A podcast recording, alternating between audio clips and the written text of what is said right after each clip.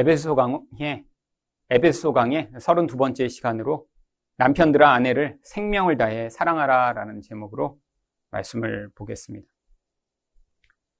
세상에서 가장 어려운 일이 있다면 가장 가까운 사람에게 복종하고 또한 가장 가까운 사람을 온전히 사랑하는 것일 것입니다. 이 복종도 다른 사람이 힘이 있기 때문에 억지로 하는 복종이 아니라 그 상대방을 사랑하기 때문에 그의 말을 다 들어주고 싶은 그런 마음에서 나온 복종을 이야기하는 것이죠. 또 상대방의 유익을 위해 온전히 사랑하는 것. 참 어려운 일입니다.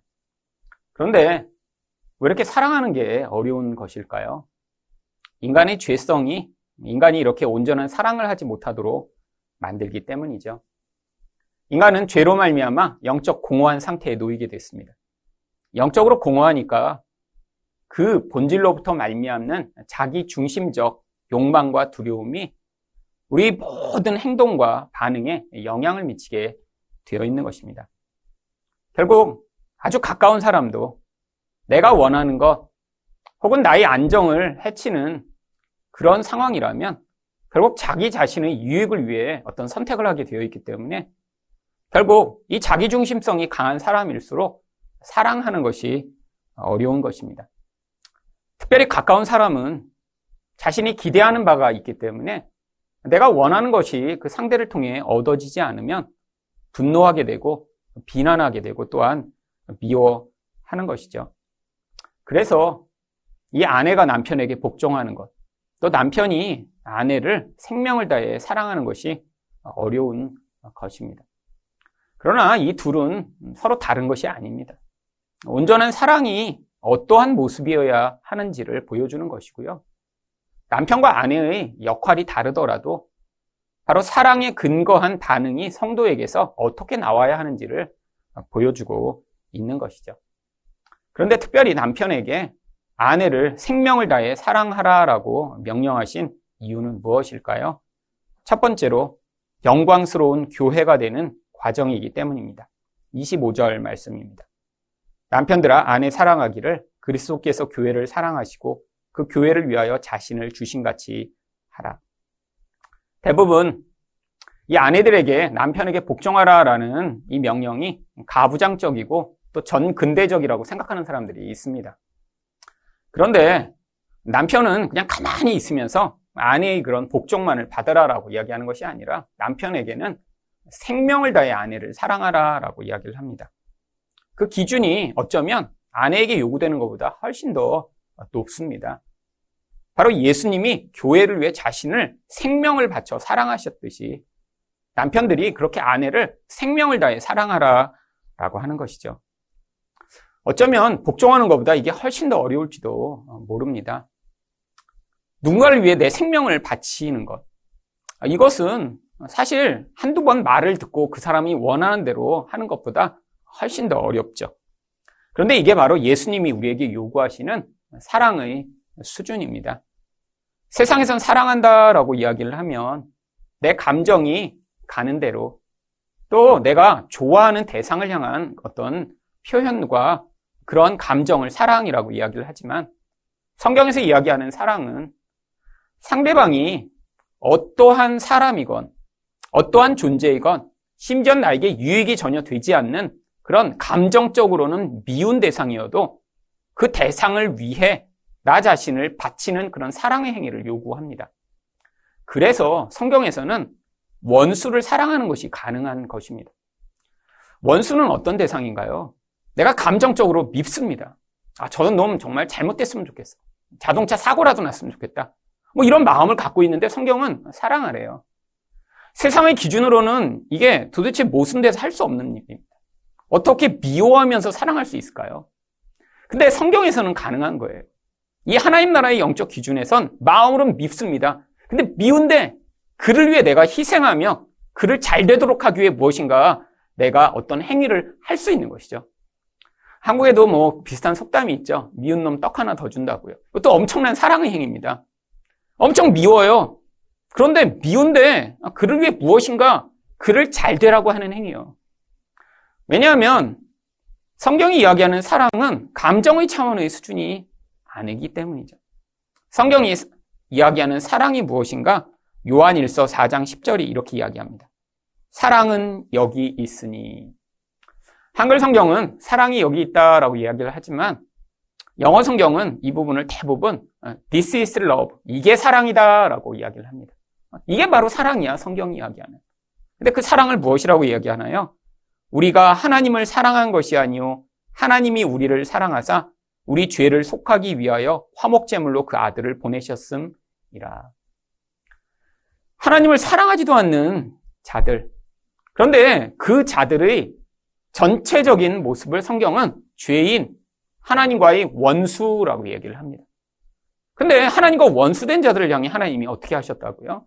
자기 아들을 보내어 죽이셔서 그 원수의 죄를 해결하여 그들을 잘 되게 만드시고자 하신 것이 그게 바로 성경이 이야기하는 사랑이다라고 이야기를 하는 것이죠. 바로 이게 우리에게 요구되는 것입니다. 물론 남편에게만 요구되는 것이 아니라 모든 성도들에게 요구되는 것이죠. 우리가 생각하는 사랑은 대부분 어떻습니까? 내 마음에 들어야 사랑을 합니다. 내가 원하는 것들을 상대방이 해줘야 되고요. 내 뜻이랑 상대방이 일치할 때 사랑한다 느끼게 되죠.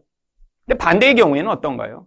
나에게 이익이 오지 않고 또 내가 원하는 대로 상대방이 따르지 않고 이런 상황이 되면 우리는 화가 나고 미워하게 되는 것이 일반적입니다. 그런데 이 우리의 일반적 본성이 이럼에도 불구하고 하나님이 우리를 향해 자꾸 사랑을 요구하시는 진짜 이유는 바로 26절에 나옵니다.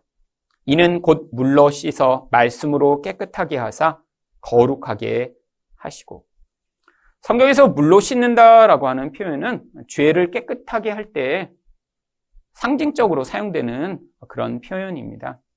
더러운 것을 닦아내듯이 우리 영혼의 죄악을 물로 깨끗이 하라라고 이야기를 하는 것이죠. 그런데 이렇게 예수님이 교회를 사랑하시듯이 남편들이 아내를 사랑하게 되면 이게 바로 우리 죄악을 씻어내는 그런 과정이라는 거예요. 아니, 어떻게 사랑하는 게 죄악을 씻어내는 과정일까요? 바로 그 뒤에 내용이 나옵니다. 말씀으로 깨끗하게 하사. 결국 하나님이 말씀이 요구하는 것과 우리 본성 사이의 갈등과 고민들이 이 과정을 통해 결국 선명하게 드러나게 되는 것입니다. 여러분, 성도라면 이렇게 하나님의 말씀 앞에서 그 말씀대로 살 수 없는 자기 본성을 인지하게 됩니다. 성도가 아닐 때는 죄라고 생각하지 않던 것들. 내가 말씀을 알기 전에는 아, 그것이 잘못이라고 생각하지 않던 부분들이 결국 나의 본성에서는 이렇게 사랑할 수 없고 자기 중심성밖에 없다라는 것을 말씀을 통해 깨달으며 결국 그 간격과 갈등을 인생 가운데 자꾸 경험하게 되는 것이죠. 그럴 때 성도가 해야 되는 태도가 무엇인가요? 아, 하나님, 저는 불가능합니다. 하나님이 사랑을 요구하시는데 저는 이런 이기적인 모습, 내 중심적인 태도밖에 없군요. 저를 불쌍히 여기셔서 저도 사랑할 수 있는 자 되도록 은혜를 내려달라라고 하나님께 간구할 때 바로 우리가 그렇게 겸손하게 하나님을 의존하는 그 자리에서 인간이 가장 불가능한 그런 사랑의 행위가 나올 수 있도록 하나님의 은혜와 다스리심이 임하게 되는 것입니다. 여러분, 예수를 믿어서 오히려 이게 진짜 정상이에요. 어떤 게 정상이죠? 사랑할 수 없는 삶을 살고 있는 자신이 얼마나 큰 문제를 가지고 있는가를 발견하는 게 정상인 거예요. 내 마음대로 살아서 자주 분노하고 화내고 그래서 가장 가까운 사람에게까지도 온전한 사랑과 섬김과 복종으로 반응할 수 없는 우리 자신의 본질을 발견하는 게 그게 아주 정상인 것입니다. 그런데 이 과정을 통해 해야 될 게 무엇인가요? 아니, 나는 이러니까 그냥 쓸모없는 인생이야 라고 끝나는 것이 아니라 바로 성도가 해야 될 반응이 하나님을 의존하는 것입니다. 여러분, 성도에게 만약에 새벽 기도를 열심히 하면 하나님이 성숙과 구원을 약속하시면 오히려 훨씬 더 쉬울지도 모릅니다. 아, 그거야. 정말 몸부림치면서 하면 되죠. 그런데 사랑하는 건 그렇게 노력하고 애쓰니까 잘 되고, 아니, 노력을 조금 덜 하니까 막 금방 안 되고 그런 영역이 아닙니다. 나도 알지 못하게 자기중심적 속성으로 반응하는 인간이기 때문에 그렇게 안 되는 거예요. 후회하죠. 자기중심적으로 반응할 때마다 갈등이 있고, 내 뜻을 이루고자 싸움을 하고 나면 반드시 그 나쁜 결과로 말미암아 자신도 고통하는데 스스로 그 본질을 벗어날 수 없는 것이죠. 그때 필요한 게 바로 하나님의 은혜를 간구하는 것입니다. 하나님, 저는 이런 존재입니다. 제게 은혜를 베풀어 주셔서 하나님 내 본질 안에서 내가 만들어낼 수 없는 바로 예수 그리스도의 모습이 나타날 수 있도록 제게 은혜를 달라라고 바로 이것이 말씀을 붙들어 그 말씀의 약속대로 하나님이 우리를 거룩하게 만드실 것들을 기대하는 것이죠. 그렇게 될 때 어떤 결과를 약속하고 있나요? 27절 상반절입니다. 자기 앞에 영광스러운 교회로 세우사. 여러분, 남편이 아내를 사랑하는 일만 온전히 해도 어떻게 된대요? 영광스러운 교회가 된대요. 이거 얼마나 사실 놀라운 일입니까? 그러니까 다른 말로 얘기하면 결혼만 잘해서 아내만 잘 사랑해도 예수님처럼 된다는 거예요. 근데 이게 얼마나 어려우면 사실 참 이게 쉬운 게 아니죠. 그래서 이렇게 어려운 것입니다. 교회가 벌써 됐으면 그러면 다 천국에 가야죠. 결혼해서 1, 2년 동안 열심히 아내 사랑하고 예수님처럼 변한 다음에 다 먼저 천국에 가야 되는데 이게 사실 그렇게 어렵기 때문에 우리가 평생 살며 그걸 배워 나가는 것입니다. 여러분 그러니까 결혼의 목적이 이 땅에서 결혼해서 여기서 행복하게 잘 사는 게 목적이 아닌 거예요. 하나님이 결혼을 만드신 진짜 목적은 바로 영적인 것에 있는 것입니다. 우리 안에서 죄가 표출되고 자기 중심성이 드러나고 아, 그리고 나서 그 결과로 우리가 낮아져 하나님의 은혜를 의존할 수밖에 없는 그 자리에 섰을 때 바로 우리를 구원하시는 그 하나님의 은혜로 말미암아 나는 불가능한 그 사랑의 행위들을 우리가 경험할 때 바로 그 과정을 통해 우리가 자기중심적 죄악을 벗어나 그리스도의 모습을 담게 되는 교회로 성장해 나가는 것이죠. 이것을 그래서 27절 하반절이 무엇이라고 얘기를 하나요? 티나 주름 잡힌 것이나 이런 것들이 없이 거룩하고 흠이 없게 하려 하심이라. 여러분 결국 우리로 말미암아 가정에서 가장 가까운 사람을 사랑하는 것을 통해 하나님은 우리의 모든 더럽고 부정한 것들을 깨끗하게 하셔서 티가 하나도 없는 자로 만들어 가실 그런 목적을 가지고 계신 것입니다. 여러분, 그래서 결혼 생활의 목적 자체가 아, 나는 싸우지 않고 그냥 행복하게 사는 것으로 목적으로 하면 안 되는 것이죠. 싸우더라도 그 싸움의 과정, 갈등의 과정, 이기성이 드러나는 과정을 통해 아, 나는 불가능한 존재인데 하나님 내 안에서 그 온전한 사랑을 맛볼 수 있도록 은혜를 달라라고 간구할 때 하나님이 우리 인생 가운데 결국 그 사랑을 맛보게 하시며 이기성을 벗어난 그 사랑이 만들어내는 놀라운 은혜와 축복을 인생 가운데 경험하게 해주시는 것입니다. 두 번째로 아내를 생명을 다해 사랑해야 하는 이유는 무엇인가요? 궁극적으로 자신에게 유익이 되기 때문입니다. 28절 상반절입니다. 이와 같이 남편들도 자기 아내 사랑하기를 자기 자신과 같이 할지니. 남편에게 요구되는 그 사랑의 모습이 자기 자신을 사랑하는 그런 수준입니다. 근데 왜 자기 자신을 사랑하듯이 아내를 사랑하라라고 할까요? 바로 이게 하나님의 명령이기 때문이죠.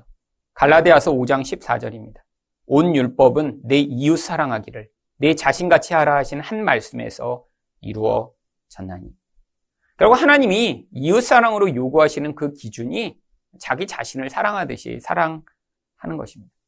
근데 이것을 가장 쉽게 점검할 수 있는 바로 그 대상이 가장 가까운 관계인 아내, 가족이라고 하는 것이죠.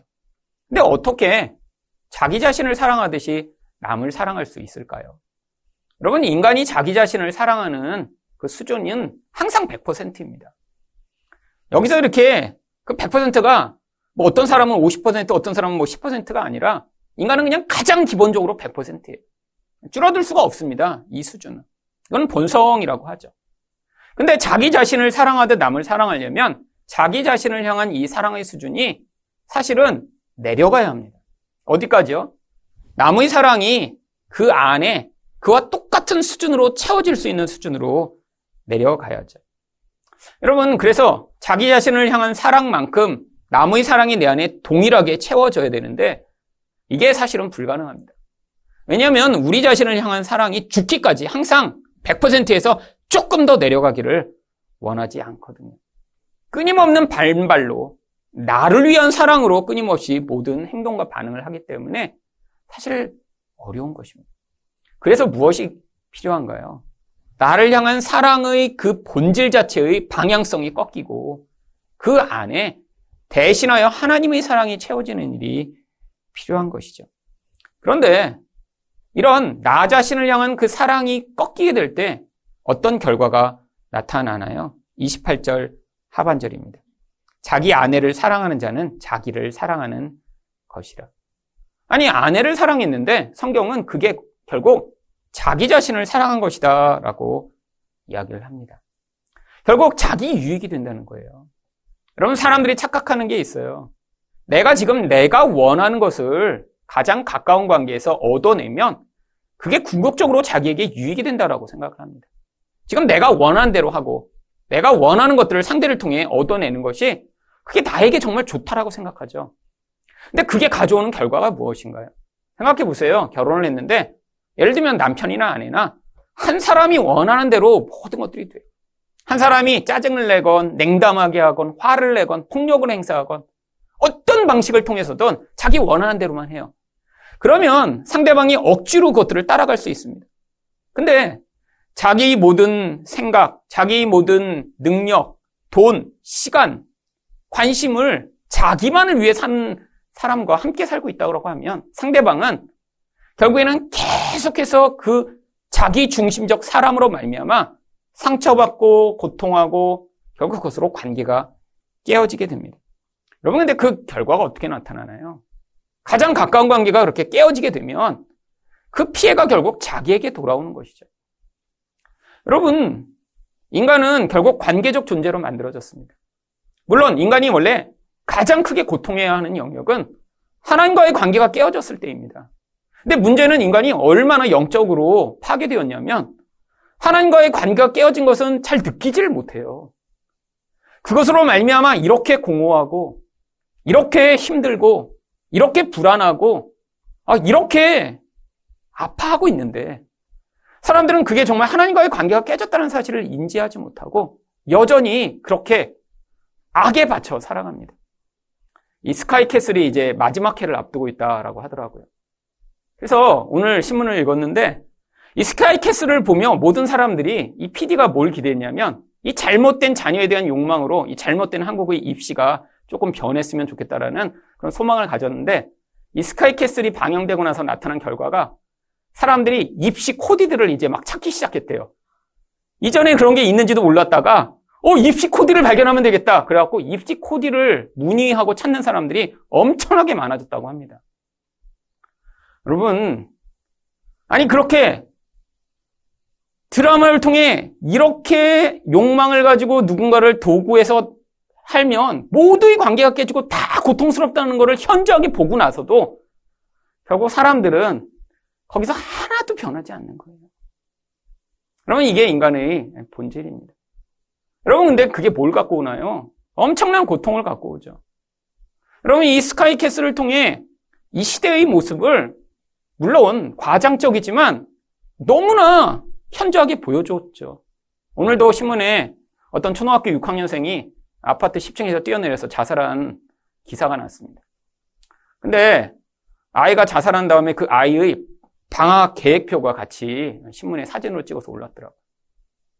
밤 12시에 자고 아침 5시 반에 기상해서 하루 종일 학원 한 5개 다니고 그다음에 아침 5시 반부터 한자 외우기부터 시작해서 12시까지 스케줄이에요. 그게 방학 스케줄이라고. 쉬는 시간이 딱 일주일에 일요일 날 오후에 3시간 정도 쉬는 시간이 있고 모든 시간이 밤 넘는 시간 외에는 다 빽빽하게 채워져 있어요. 그 하다가 애가 아마 중간에 엄마랑 싸우다가 그냥 아파트 10층에서 뛰어내렸나 봐요. 여러분 이게 바로 세상의 현실입니다. 아니요, 우리의 현실이죠. 사랑할 수 없는 우리 본질. 결국 나의 욕망을 위해 어떤 대상을 도구할 때 같이 멸망의 길로 가는데 그것을 벗어날 수 없는 우리의 현실이죠. 여러분 그래서 말씀으로 자꾸 우리에게 말씀하시는 거예요. 내가 결국 나를 향한 그 사랑이 내 안에서 줄어들수록 그래서 하나님의 사랑으로 그 다른 사랑이 채워져 우리를 온전하게 만들면 그래서 이웃과의 관계가 가장 가까운 사람과의 관계가 온전해지면 그게 결국 우리를 향한 궁극적 유익이 된다고요. 여러분, 이 영적 유익, 세상 사람은 절대 믿음이 없기 때문에 그것들을 받아들일 수도 이해할 수도 없습니다. 하지만 우리는 바로 그것을 믿고 하나님, 저희 자아를 깨뜨리셔서 나의 자기 사랑을 하나님 내 안에서 죽여나가셔서 하나님 그곳에 하나님의 사랑, 온전한 사랑을 채워주셔서 하나님 그것이 정말 얼마나 유익이고 축복인가를 저희 인생을 통해 하나님 경험할 수 있도록 은혜를 내려달라라는 기도를 하실 때 하나님 결국 우리 인생 가운데 자기 사랑에서 우리가 벗어나 하나님의 사랑으로 살아가는 자들이 되도록 우리 인생에 개입해 오실 것입니다. 그런데 바로 그 모형이 무엇이었나요? 29절을 보시면 누구든지 언제나 자기 육체를 미워하지 않고 오직 양육하여 보호하기를 그리스도께서 교회에게 함과 같이 하나니 예수 그리스도가 이미 그런 모형을 보이셨습니다. 예수님이 어떻게 하셨어요? 결국 우리 위에 자신을 버리셨더니 결국 이 인류 역사상 예수를 위해 생명을 바치고 예수를 사랑하는 하나님의 백성들이 얼마나 많이 나타나게 되었나요? 근데 이게 무슨 원리라고요? 30절입니다. 우리는 그 몸의 지체입니다. 바로 예수를 닮은 자로 우리가 한 몸으로 지어져 가는 과정 가운데 우리 또한 그래서 반드시 그 머리이신 예수를 따라 우리도 그런 사랑의 모습을 배우고 행해야 한다라고 하는 것이죠. 여러분, 이렇게 생명을 다해 사랑하라 라고 하는 것은 남편만을 위한 그 명령이 아닙니다. 우리 모두를 향해 네가 그런 사랑을 열망하고 그 사랑을 위해 너 자신을 십자가에 매달아 죽이고 그래서 우리 안에서 우리 자아가 죽은 만큼 그런 사랑으로 반응하여 그것이 결국 우리들을 위한 궁극적 축복임을 네 인생을 통해 경험하기를 원한다라고 하는 하나님의 권고이며 가르치심 인 것입니다. 이렇게 온전한 사랑을 맛보시는 여러분이 되시기를 축원드립니다.